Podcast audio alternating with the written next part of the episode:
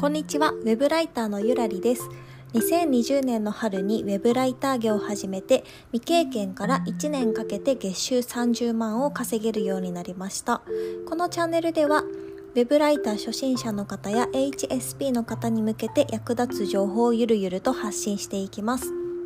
今回は、ゆるゆる人間でもウェブライターとしてやっていける理由を話そうかと思います。前にですね、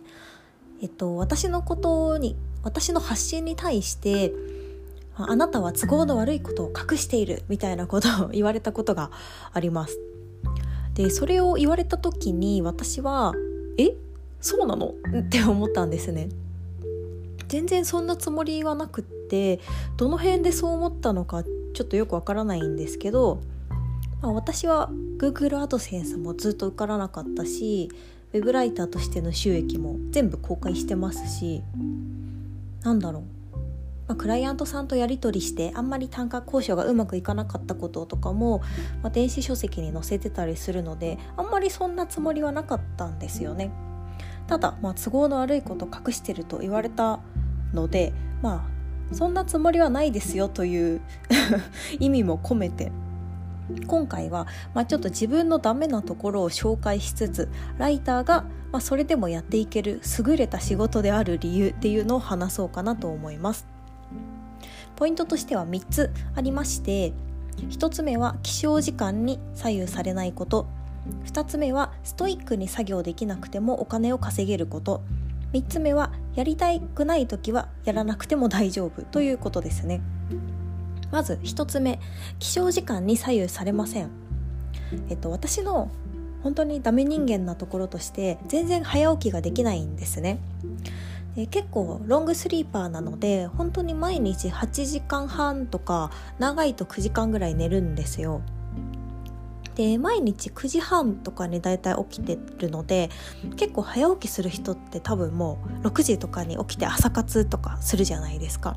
で多分普通の人は7時とかに起きてると思いますでももう私にとっては全然それがなんか未知の時間っていう感じで いや無理でしょそんな時間に起きるのって思ってるんですねでそんな感じで、まあ、毎朝9時半とかに起きていてもウェブライターっていう仕事は全然起床時間に左右されることがありませんと。まあ、皆さんもご存知の通り記事を書いたらそれに対して報酬がもらえるっていうのがウェブライターのお仕事です。なので、まあ、私が何時に起きようと締め切りにさえ間に合っていればお金はもらえるので、まあ、もちろんミーティングとかがあったらその時間に頑張って起きますよ。でもまあ記事を書くという仕事においては、まあ、何時に起きて何時から何時まで働くっていう規制はないのですごくウェブライターとしてのお仕事ありがたいなと思います。そしてポイントの2つ目はストイックに作業できなくても月20万稼げるということですね。ここでいうストイックっていうのはもうほんと毎日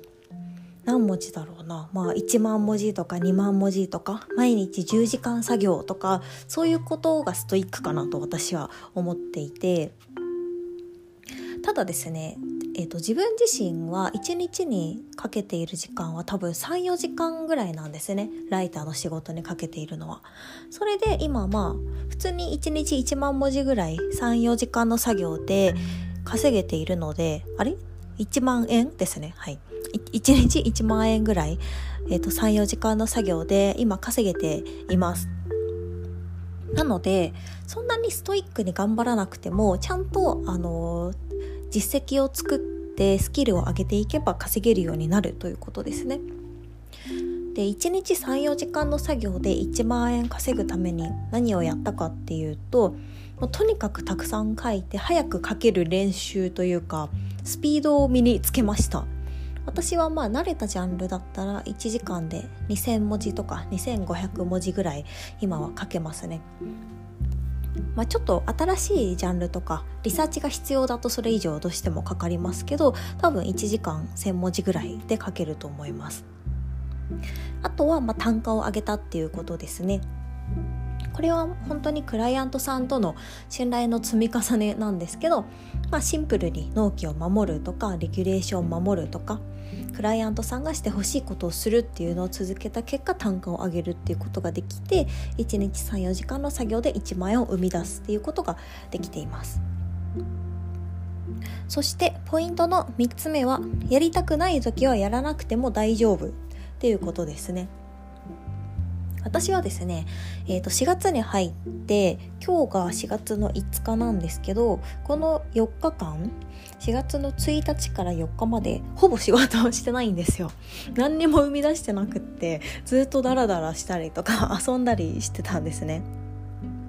まあそれでも何度か今月は20万以上は稼げる予定でいます。でなんで何にもしなくても大丈夫かっていうとクライアントさんとの案件に締め切りに結構余裕があるからですね。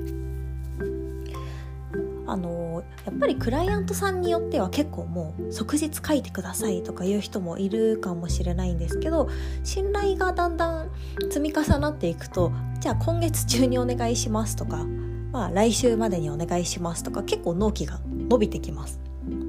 なのでやりたくなかったらもうやんなくてもいいやみたいな感じで結構ダラダラしたりとか何もしなくてもまあ後でやればいいやっていう感じになるんですよね。まあ、もちろんちょっと案件が増えてきたらやらざるを得ないっていうところはあるんですけどここ数日本当に何にもしてなくて ちょっとなんか危機感を感じてるので今日はやってるっていう感じですね。で、まあ、こんなスタンスでも月収20万以上は稼げるっていうのがウェブライターのすごくいいところだなと思って、まあ、感謝しているところですね。はいでこんな感じで今日は、まあ、ちょっと自分の悪いところとそれをカバーできる素晴らしいウェブライターのお仕事というお話をさせてもらいました。ウェブライターのお仕事が優れている理由は3つありまして、まあ、私のダメなところと重ね合わせると起床時間に左右されないというところストイックに作業できなくても月20万稼げるというところあとはやりたくない時は作業しなくても大丈夫なところですね。まあ、結論を言うと抑えるところ抑えれば OK っていうのが本当にウェブライターの仕事のいいところだと思います締め切り守るとか、まあ、約束した本数納品するとかそういうところだけ抑えておけば全然問題ないお仕事なのであとはまあどれだけ継続して自分にとって楽な仕組みを構築できるかが大事かなと思います。最後に一つ、えー、面白い書籍見つけましたので紹介させていただきます、えーと、タイトルはですね「ダメ人間だと思ったら HSP でした」という本です。